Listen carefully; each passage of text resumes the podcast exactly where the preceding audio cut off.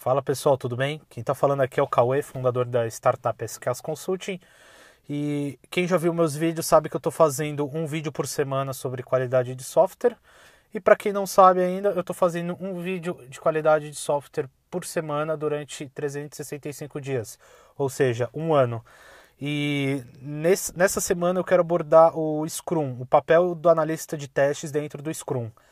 Lembrando que o Scrum ele não é uma metodologia, ele é um framework de uma metodologia ágil. Então ele só é um braço aí, ele é um framework, ele vai te dar alguns conceitos, alguns conselhos de como fazer tal coisa, mas não o que você precisa seguir. E ele não, o Scrum ele não precisa ser aplicado somente a, a teste de software, a desenvolvimento de software, ele pode ser aplicado em diversas áreas das nossas vidas, em qualquer tipo de segmento.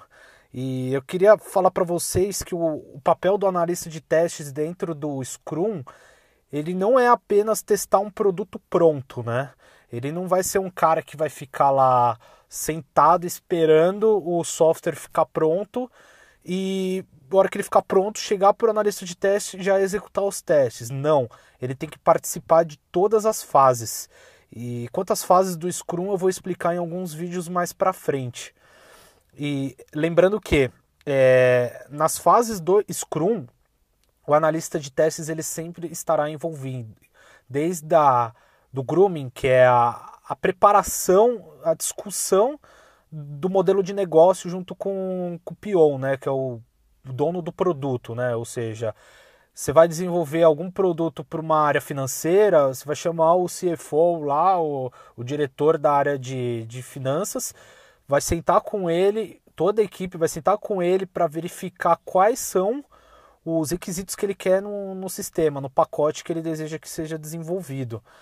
E o analista de testes ele tem que acompanhar todas essas fases porque ele vai ser um, uma parte decisiva, ele vai ser o produto final. Se o analista de teste não tiver engajado da, do propósito que ele tem que entregar, é, das regras que o sistema tem que ter, é, ele vai acabar entregando um software aí com, com baixa qualidade, né? E tanto nessa parte do Groom, ele vai participar, dar ideias, é, fala não, isso daqui vai demorar mais do que o exigido. Se eles estão calculando cinco dias para um, a entrega de um, de um produto, o analista de teste pode bater o martelo e falar, ó, oh, pera, o que vocês estão desenvolvendo aí eu não vou conseguir testar a tempo, então não vai dar para entregar em cinco dias.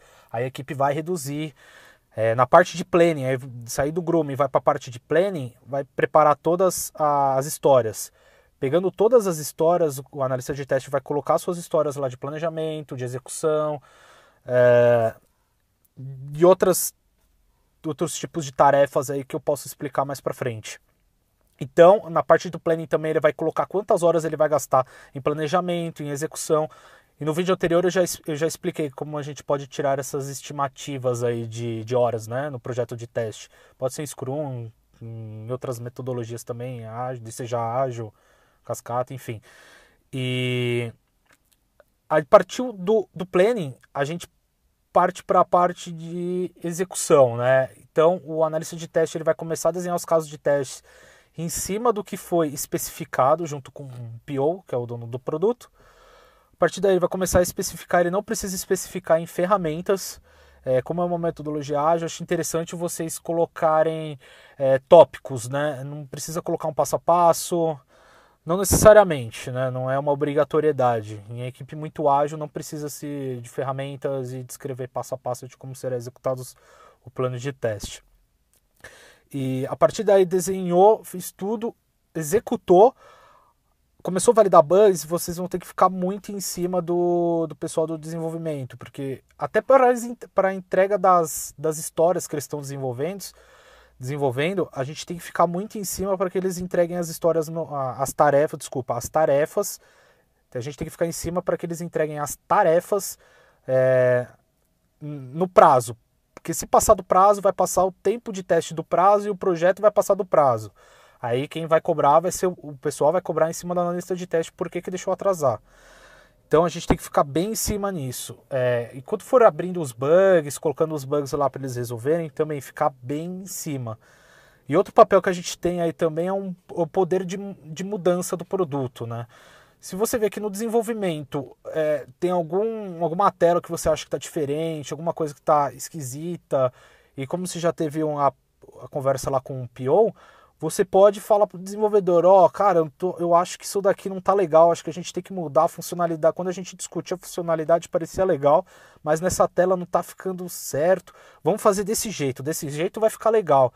Ah, o desenvolvedor falar para o analista de teste, ah, mas a gente pode fazer assim? Pode, eu garanto, tá legal. Pode mandar bala. Eles vão desenvolver, você vai testar e vai estar tá ok. Então, o que eu quero dizer com essa situação é o seguinte: o analista tem poder, o analista de teste ele tem um poder para gerar algumas mudanças. É, e, ele tem que ter isso dentro dele, pegar um produto como se fosse dele, é, querendo o melhor do produto, é, melhor usabilidade, é, sem bugs, um produto perfeito. Então, se ele achou alguma coisa de errado do que for discutido, ele pode falar, cara, isso daqui está errado. A gente discutiu isso, mas a hora que a gente colocou em funcionamento não tá legal. Vamos mudar, mas tem que ser alterações mínimas. Se forem alterações muito grandes, pode, é, vai ter que elaborar uma nova história, enfim. É, em, em, resumo, o que eu quero dizer é, o analista de teste ele não tem o poder somente de testar o software quando pronto no Scrum. Ele tem que acompanhar o projeto, ele tem que ficar em cima dos prazos, não deixar estourar os prazos, ele tem que conversar com o PO, ele tem o poder de, de mudar um produto é, para melhor, claro. E quando ele aprova, bate o martelo é, da história, quer dizer, tá pronto, tá legal, tá funcionando, tá perfeito o produto.